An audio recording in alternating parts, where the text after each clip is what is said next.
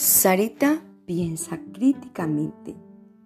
Érase una vez una escuela sin pensamiento, con una profesora que lo sabía todo, que no permitía que los niños resolvieran sus problemas. A mediados del año llegó una niña llamada Sarita. En la primera jornada de clase interrumpió muchas veces a la profesora en la clase de ciencias naturales.